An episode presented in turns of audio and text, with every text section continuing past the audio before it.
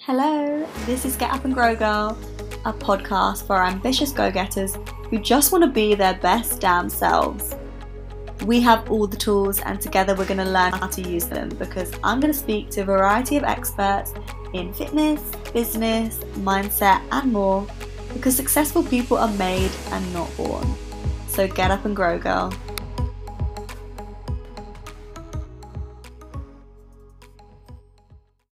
So, in this episode, I was speaking with Faraz, who I actually met on social media, just randomly, I think, through being quite similar people and having similar interests. And I then discovered that he has launched his own fashion and lifestyle brand. And before that, he was working in corporate banking. So he'd made quite a big change. And what I really like about him is just his outlook on life. He definitely has that get up and grow mentality despite not being a get up and grow girl, so to speak, he definitely shares the outlook on life. And this can be seen through his way of tackling the issue of coming out of uni and struggling in the job market. What he did was extremely unique and I found it very entertaining. I'm not going to ruin it for you, but it does show his attitude and it shows a lot about him that he's very solution driven. And I think we can all learn something from that. The conversation then went off on a little bit of a tangent. I think we bounce off each other a little bit and go into all different kinds of topics, but we do discuss discomfort and its role in personal growth. And then we talk about his business venture and how he blends commerce with cause. Enough from me, let's get straight into this episode. Hi, Faraz. Mm. Hello. Hey, Leila. How are you? I'm good. How are you? All good, thank you. Thank you for coming on to talk to us. Thank you for having me on your show. You're very welcome. Could you tell us a bit about you? Just a quick one line or two about what you do do now. Okay, so um, I recently launched my own lifestyle brand called Maison de Rêve, which launched in April. Um, so currently just trying to grow that out and get the name out there as much as possible. Um, so yeah, that's a little two liner. Nice. And then maybe you could walk us through your career because I know you've done a few different things before launching your current venture. So you could just give us like a walkthrough of what you've done that's led you up to here. Yeah, sure. So I guess it's not the most um, logical progress in a career path. Um, so to take you back, so I studied maths with economics back at uni, and naturally, banking was the most obvious route out of university. Um, it's one of them things, I guess, especially coming from an Asian background. There's a few options that are pushed to you a lot more than others. Definitely. And yeah. Banking is one of them. Um, and yeah, so that was something for me. It was something that I was exposed to when I was a lot younger. Um, no one in my family does any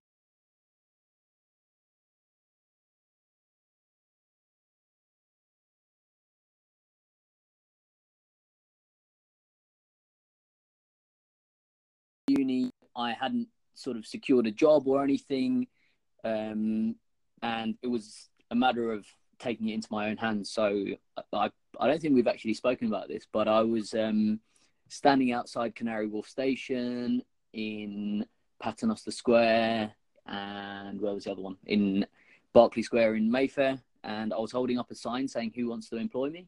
No. Yeah. So. Oh um... my god. what made you do that?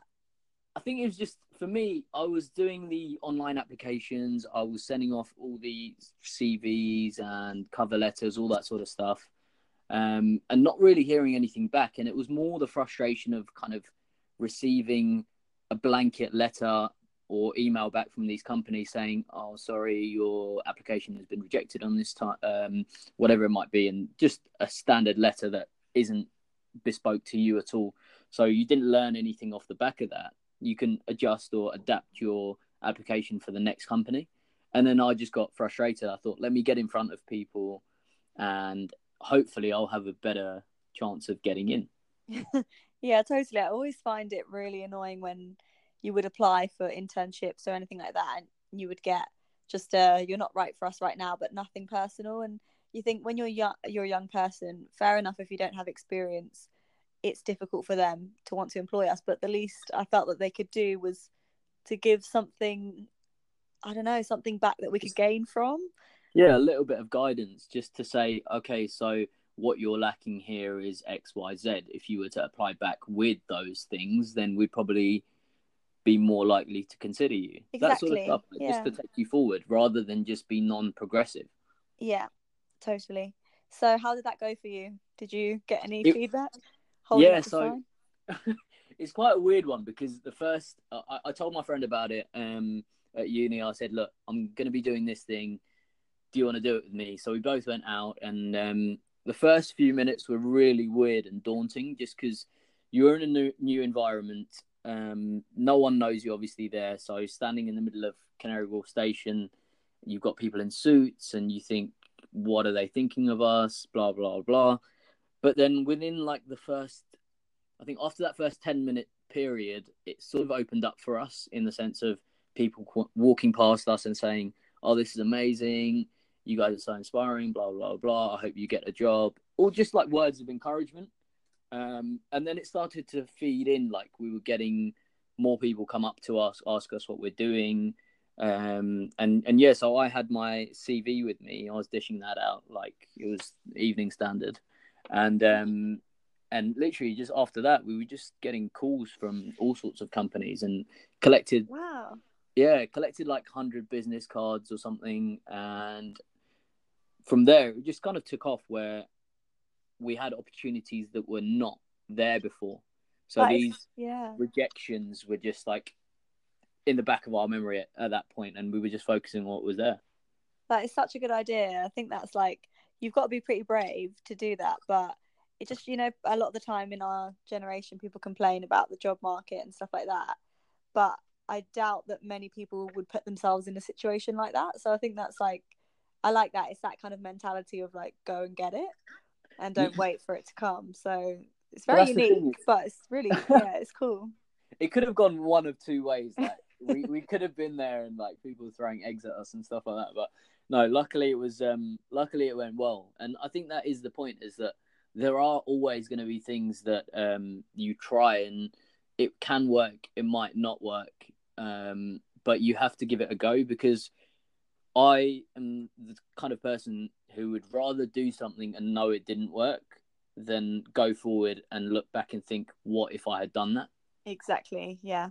Totally agree. And I think I think that's a massive thing that people should really just take on in their life is whatever it might be, even if it's like a, a marathon or doing something that you don't think you actually can do, but you you test yourself and you push yourself and you can surprise yourself on what you can achieve.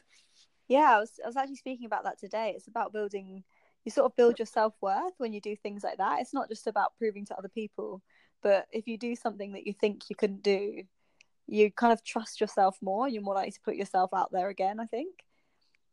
Yeah, and like we we've got barriers in our mind. Like naturally, the way the human body is and the way your hormones probably act in, internally, it controls you in the way that you respond to your environment. So you've got a natural fear of trying something that you haven't tried before, and you've Yeah. got uh, like this instinct that kicks in that makes you think, no, you know what, I'd rather stay safe and stay within my comfort zone. But really, the the point where you grow the most is when you're doing something you've never done before. You're trying something that you've never tried before. Exactly. Couldn't agree more. So, did you end up getting a job from that day or It was it, it took some time. So um, there was a lot of opportunities that popped up. Um, interestingly, my, my first job was kind of through that, where I had spoken to someone on the day, and they referred me over to some networking event that was going on, where I ended up speaking to the director that actually employed me. Um, so it it did actually lead to me getting a job, but not like directly into work within a week kind of thing. Yeah, sure.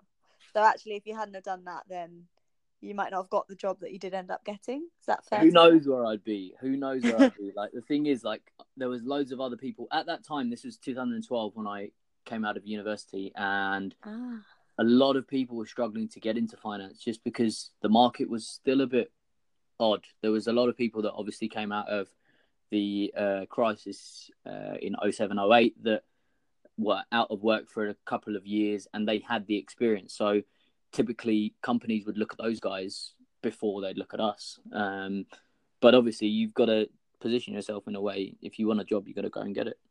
Yeah, definitely. So then you went into what was that job that you went into? So my first job was um, front office in corporate banking. Oh. Um, so working with clients and and just looking after a portfolio with alongside the one of the directors um, at the bank. Um, so it was really good experience. Like coming out of uni, I, I didn't really know where I'd end up. Um, I always kind of thought I'd end up in the investment side, um, but it was an opportunity that I wouldn't really turn down. Even looking back now, it was, it was, a, it was a great first job to have, um, and especially looking after clients. There's a lot that you can take from that, even if you were to go into any industry. Yeah, I think I've been thinking about that a lot as well. In that, because I'm a freelancer and Bernadette, my co-host on the sub segment, is a freelancer. Sometimes this podcast can come across a lot um, as if it's pushing that choice of career. And while a lot of people do want to go into freelance work, I think in our generation, um, there is such a value still in in having a normal job. And for anyone that's listening, if they are in a in a corporate job or you know working for someone else, you can still gain so much from that, can't you? Yeah, the thing is, everyone's different. We've got a, a generation now where everyone wants to kind of do their own thing, have a business. But I was speaking to someone else the other day where she's progressing um, in a real estate investment trust and been there for a few years now, but she's happy working there and progressing up the ladder um, and isn't necessarily comfortable with her entrepreneurial aspect that she'd start up her own business or go into the family business. So it's one of them things you've got to take your own strengths and what you're comfortable with. Um, and sometimes it can fall into your lap, like a business idea or an opportunity might come into your life, or the whole freelancing aspect. It might not be a choice, and then it, it hits your table, and then you realize it's better for you than what you were doing before. Yeah, definitely. I think success comes in all different forms, doesn't it? So is that sort of what happened to you then? You say like it falls at your table, or was it a choice? For me, so um, I was in banking for four and a half years. Um, I did a few roles across the bank. So from front office, I went into middle office, and then I was working in the back office uh, in the finance team for about two two and a half years. So again, I was progressing nicely and and working my way up the corporate ladder, but for me, it was something that in the back of my mind, I always thought that I'd work somewhere for four or five years and then end up doing something myself. There was no sort of structure to that, but it was just that I guess the initial idea was always there. Um, and then this kind of just happened. Um, so I decided to to leave banking. Um, I moved to a um, fashion technology company and I was there for I think probably what, three months. And during that time, I was working on this idea, um, and it was just kind of something that happened off the back of that. Um, and it was a matter of just giving it a go. Um, and I think that's sometimes what it is: is you just got to back yourself. There's no perfect time to launch. There's no perfect time to start something.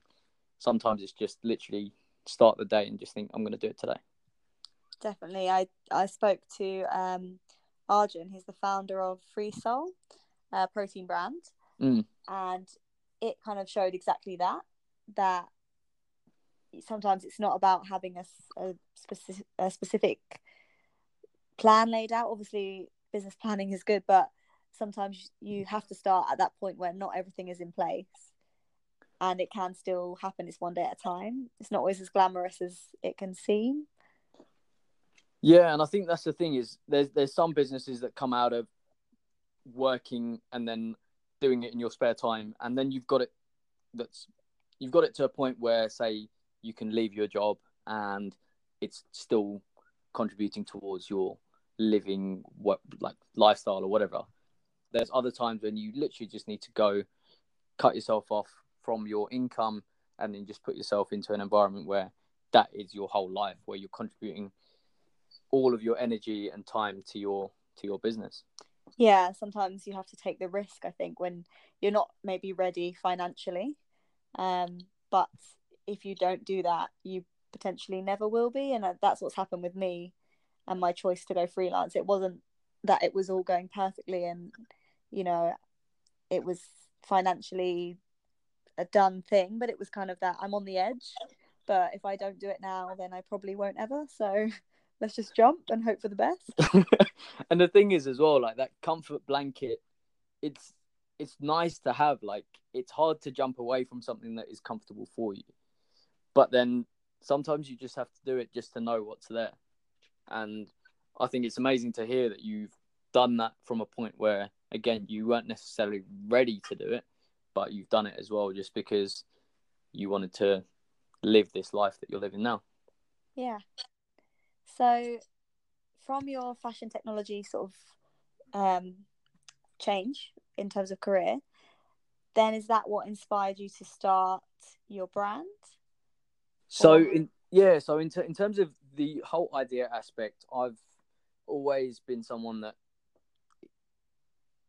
writes down my ideas. Um, so over the years, for the last probably ten years, um, so this is going back to like school days. I've still got ideas that I wrote down from then, um, and in terms of things that I want to do at some point in my life. Um, so clothing was one of those. Other ones are like apps and, and different things within the property market or whatever it might be.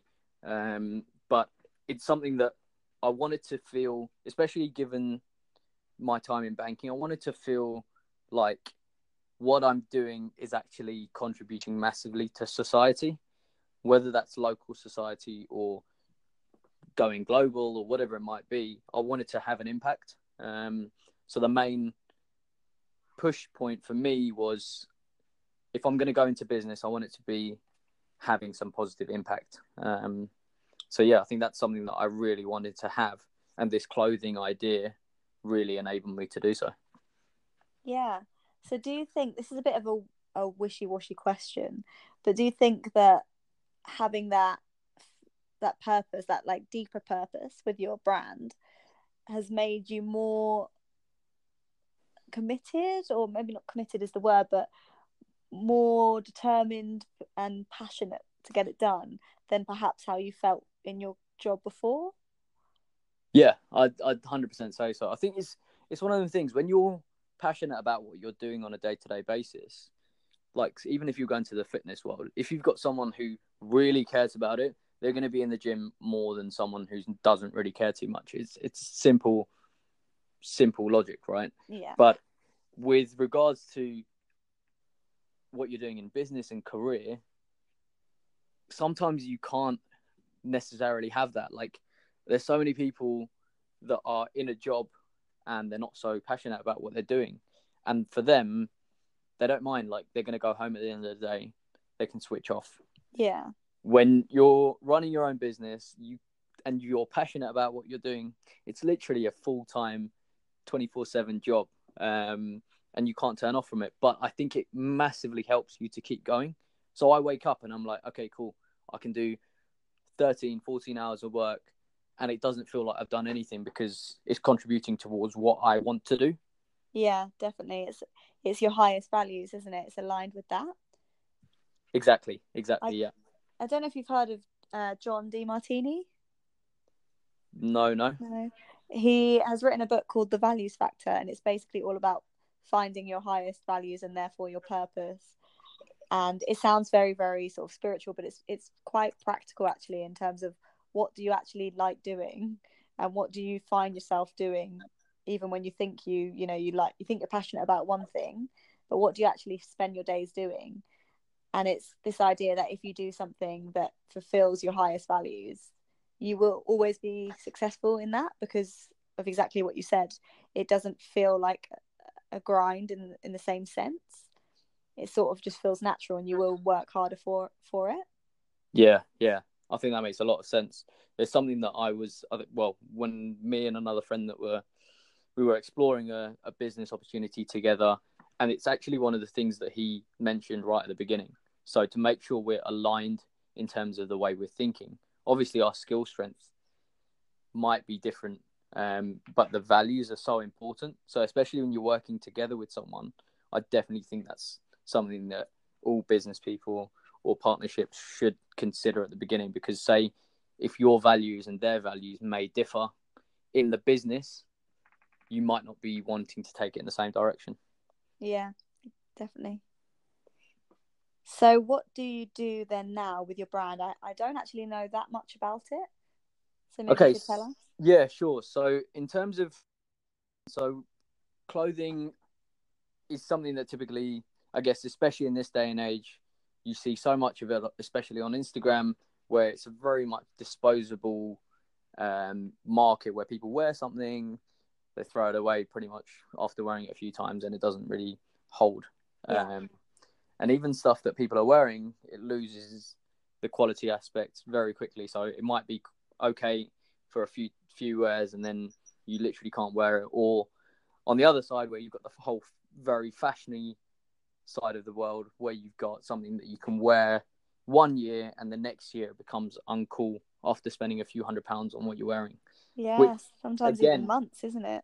Yeah, it's it's crazy. Like it's crazy to think that people are moving so quickly. Um, so anyway, so what we've tried to create is a product that I guess has um, an underlying message behind it. So the core line that we've created is six different languages, six different words, and it's all about positivity, empowerment, and unity. So bringing people together through the various languages, and it's a it's basically defined by the fact that even though we might speak different languages, we look different, or are split by borders or whatever it might be, we really want the same thing at the core of it. Is just everyone just wants to be happy and move forward in their life in whatever way and just be successful. Um, yeah. And I think that's what I'm trying to push out with the first line. And one big factor that I've already mentioned as well is the charity aspect. Um, so we've partnered up with three charities so far um, for the t-shirts. So whenever we sell a t-shirt, it provides eye care to an individual in Sierra Leone. Wow, that's amazing and the hoodie and sweatshirt it provides education to a child in Nepal for a month, and then the caps it um, provides mind with um, funding to take three phone calls to deal with anyone um, that's dealing with a mental health issue of any sort. Wow, so I have two questions. That's that's like a lot. It's given me a lot of thoughts. uh, it sounds amazing, especially for someone Thank you. so young to have kind of set that up. Um, but how one is, I guess, how did you come up with this idea, and how did you sort of conceptualize this thought of giving back in such a big way? Because I've heard a lot about, you know, companies giving a pound or ten, you know, one percent, five percent to a charity and that's it. But you've actually kind of um put it in a way that really uh, illustrates in your mind like what what you're actually doing when you buy that cap or you buy that t-shirt. Yeah yeah. And then two would be how did you actually go about making those connections with the factories? Um how did you go about building these relationships with the charities and actually making it work for you financially, I suppose, as well, because I have dabbled in the fashion industry and trying to create a brand, and it's not easy at all when you've got profit margins and you've got cost prices. So I know I've just given you a lot there, but maybe if you could just break yeah, that down so... and start with how you came up with it, and then we can go into the second part yeah, of that. Of course. All right, let me try. If I forget anything, just remind me, and I'll try and try and tackle yes, that question as well. I will. Um, but yeah, so for me, again, what you've touched on there is exactly what I saw as well. So the whole aspect of making it digestible and understandable for the for the consumer. So people, I feel like when they think the percentage like three percent or five percent or one pound or whatever. It's you can't really understand it. Yeah. So it doesn't mean anything to you. But when you look at it and you think, okay, cool, so is going to this specific person or this specific cause and it's helping one person, it's like a, a figure that you can actually understand and you can, for me, you can follow it up as well. So we're working with um, a school in Nepal, for example, and we've had these kids send us um, these uh, posters basically saying what they want to do when they're older. So that's around the project of I dream to be. So these kids are saying I dream to be a doctor, I dream to be a musician, whatever it might be. But like it makes it so then we can properly join the dots together. I've got a big problem in my head with certain charities where I feel like for 50 years, say, money's been going to specific causes and I don't feel like the world's really changed too much. So the same issues and problems still lie. And that raises massive question marks for me in terms of how the money's being utilized. But when you actually can see something start in your pocket and then end up in wherever it might be and actually contribute towards someone's education or their eye care, you can actually make sense of it a little bit more. Yeah. And obviously, what you're doing is coming from a place of you know wanting to change something it's coming from the cause. But then when when you create a business it's always going to be that cause and commerce have to meet. And yeah. so putting that into business terms you do need to like the the way it's it needs to be marketed so that the customer is still reacts in the same way. They still need to be that there needs to be that psychology taken into account and the way that you have set up these you know relationships with the charities is much more marketable like you say so I'm much more likely to buy something that I think, okay, somebody's getting eye care because I buy this, um, rather than yeah, what you said about the um the amount of profit or something that doesn't mean anything yeah. to the customer. And I think we're trying to create really what it is. We're trying to create a blueprint so then other businesses can try and implement similar strategies. So the main reason a lot of people initially told me don't use this at the beginning, wait till you're profitable, blah blah blah and then start to donate X amount or whatever. Yeah. But for me, I wanted it to be part of the business skeleton. So naturally, whatever happens, it's not a decision that needs to be made around a table in a few months' time or a couple of years where we all have to agree it. And then there's a chance it might happen or it might not happen. If it's part of the skeleton from the beginning, that's it. Like, that's just the DNA of the business and then other companies can start to recognize okay cool. So they're doing some really cool stuff there donating and helping whatever it might be. Why don't we try and support another charity or do something in our local community? Because really obviously it does impact the bottom line. Yeah. But the money goes so much further in that country or in this environment say even if it's homeless people in london it goes so much further further for them than it would in our own pockets. Yeah, and I think it what you said about making that part of your business skeleton that exactly links back to what we were speaking about, which is that there is no perfect time, and if you had perhaps tried to put that off, there would always be you know room for improvement in your profit margins. Exactly. And so it would never potentially happen. You're leaving it then for like hope that at one point you're doing so well that really then you can start to think about it. Like if you have it from the beginning, that's it. There's no question marks around it. It's part of your business. A client would not be happy with you then taking it away down the line, so you're not going to do it. Exactly. Simple as that. So, so then let's move on to the sort of practical side of it and what I mentioned in terms of how did you build those relationships, starting from scratch, I suppose. And yeah. how did you make it affordable? So, in terms of the actual relationships, um, I basically looked at who's doing some interesting things. So, I guess the the cap idea is probably something that was a lot easier because it's headwear and looking after the mind. It's quite linked together. Um, but um, the other two, I tried to look at a lot of statistics around what is the core reason people are still in poverty. So there's two main aspects that I came across.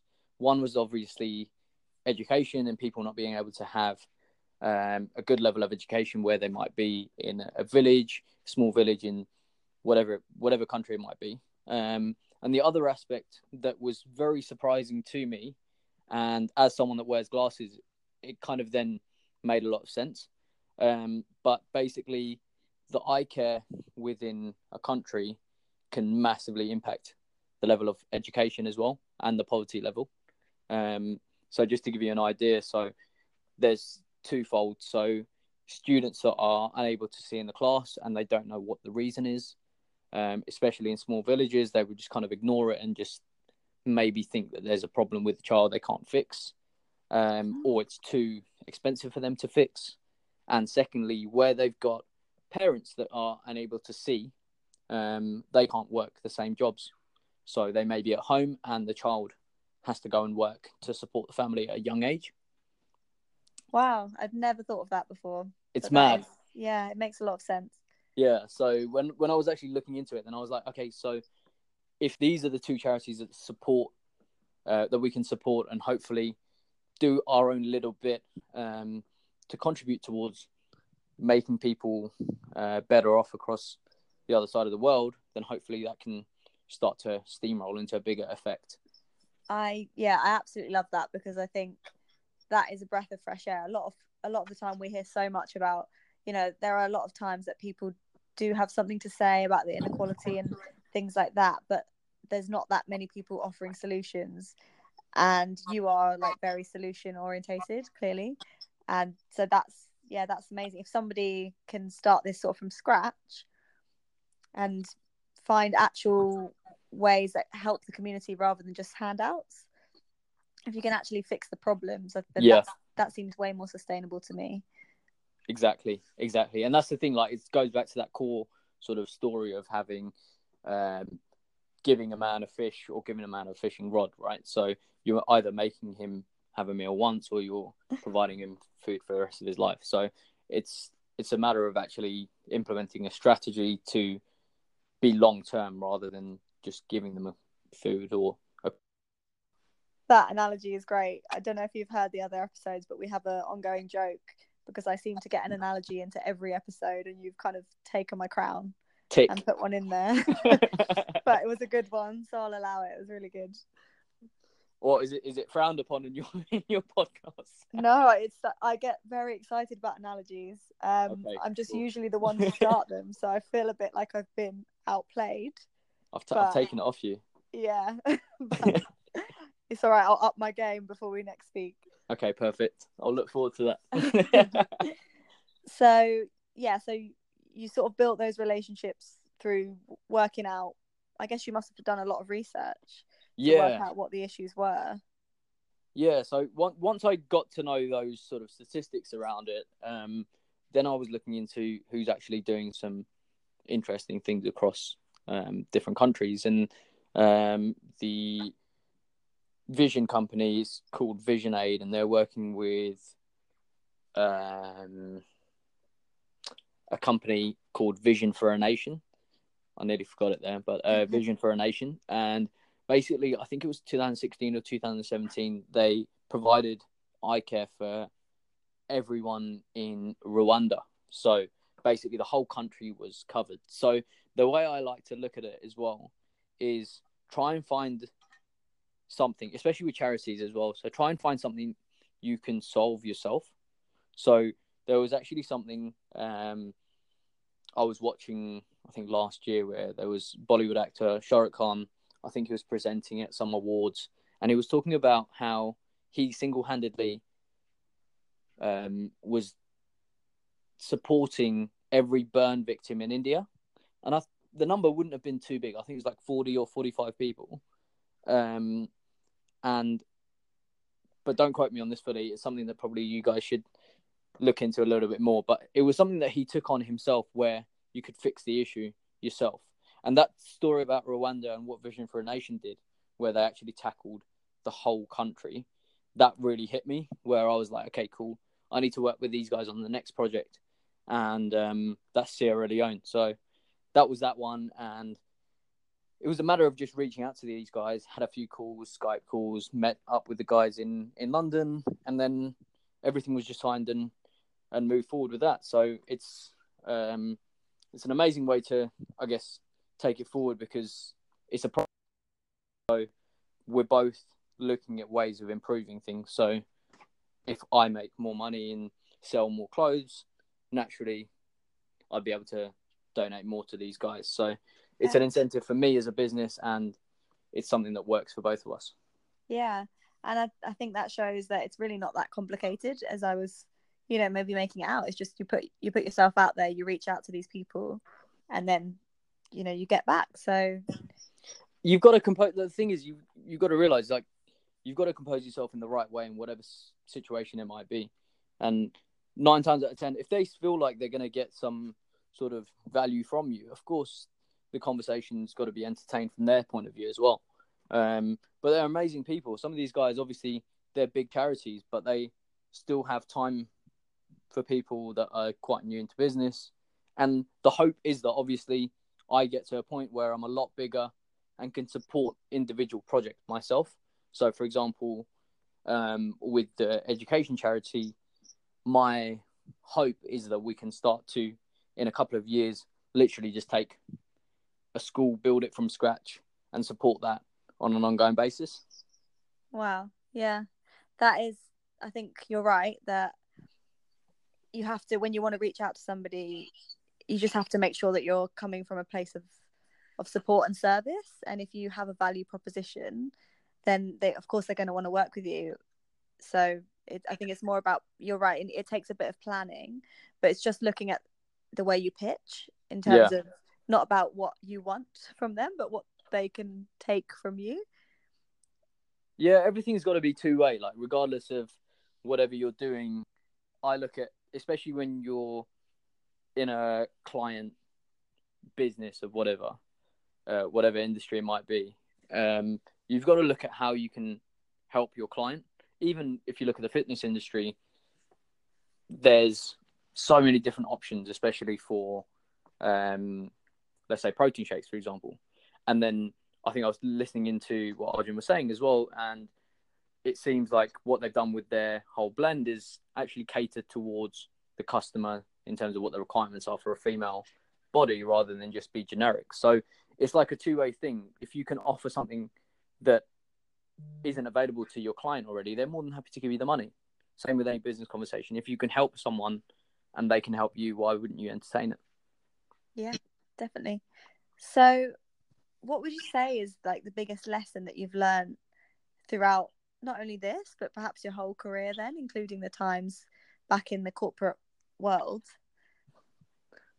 there's so many it, especially to be honest especially in the last six months or so since launching uh, maison de rêve i've learned so much about yeah. everything so there's things that i've never done before that i've had to get involved in um, for example, the marketing aspect, never done it before, um, and I love it. Like it's fun, but you've got to be willing to throw yourself in. Like that's the main thing. Is like you've got to be willing to literally chuck yourself into any scenario, even if you know nothing about it.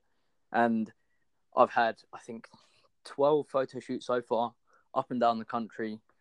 That has been again so fun and working with I don't know how many models we're up to now, but there's a lot of models that we've worked with so far. Um, so you're constantly meeting new people, um, and you're constantly trying to adapt and, and grow your business in whatever way it might be. Mm-hmm. Um, but you've got to just be willing to adapt and and pivot in any scenario. So you've got to be open to putting yourself into weird situations, but then knowing how to come out of them. yeah, I guess you have to wear a lot. You know, you have to wear many hats when you are running a business especially in its early stages. So um, yeah, so so that leads me on to a very similar question. I don't know whether you have maybe sort of already answered that um, in what you just said, but it is it's something that I ask everyone who I speak to on the show, and it is what do they think? What in their mind is the growth factor, which the growth factor basically encompasses that trait or mindset or practice that you think makes a difference in an individual um, to making it or to growing to where they want to be. Does that make sense? Or have I yeah, yeah. um, does it have to be one? Because I feel like it's a bit of a, a recipe.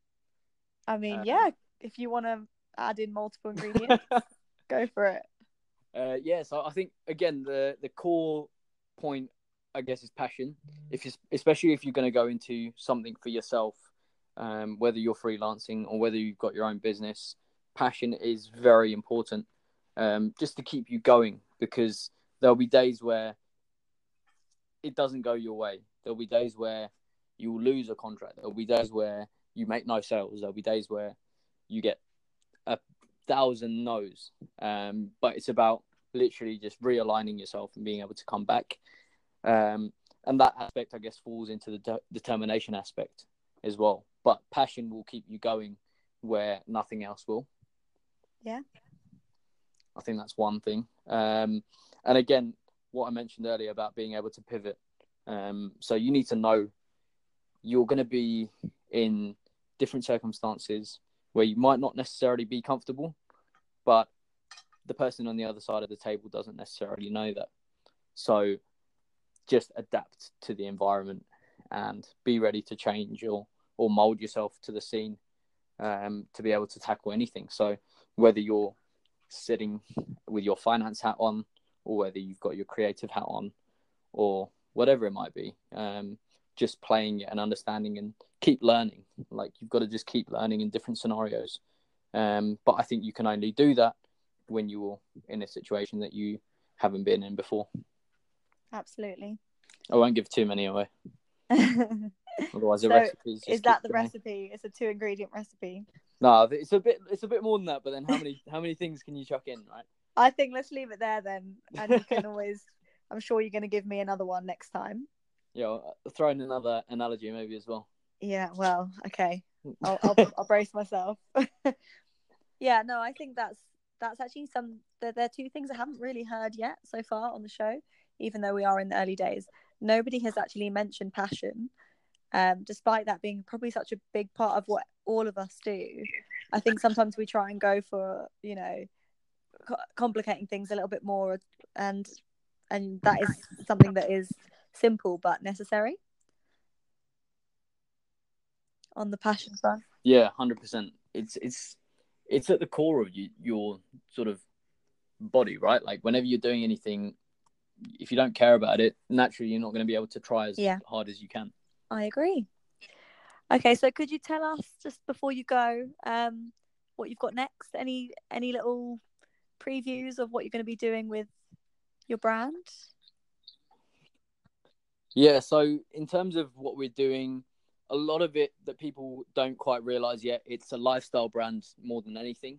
Um, so although that we've launched as a clothing brand, there's a lot more things that are going to be falling into that um, space. Um, so when I reached out to you as well, we're currently working on um, an empowerment portal, uh, and that is something that hopefully should be coming out in the next couple of weeks. Um, and really what we're trying to encourage is just this whole aspect of positivity and especially coming in um, to this whole internet age and the millennial generation what we see a lot of the time online and whether it's instagram or youtube whatever it is um, there's still a lot of negativity around so what we're trying to build here is um, a portal uh, a brand to get people together and coming towards their dreams and just helping each other and be yeah, I supportive. like that. I think social media doesn't have to be, you know, as, doesn't have to get such a bad name as it does, and we can use it for for good. And I'm definitely looking forward to being involved in in that. Likewise, I can't wait. I So can't thank wait. you so much for talking to us, and good luck with the start of this new part of your business. Thank you so much. You're welcome. Thank you for your Speak time you today. soon. Bye. Take care. Good luck. I hope you enjoyed this episode and I completely forgot to ask Faraz for his social handles. I'm definitely still learning how to be a host.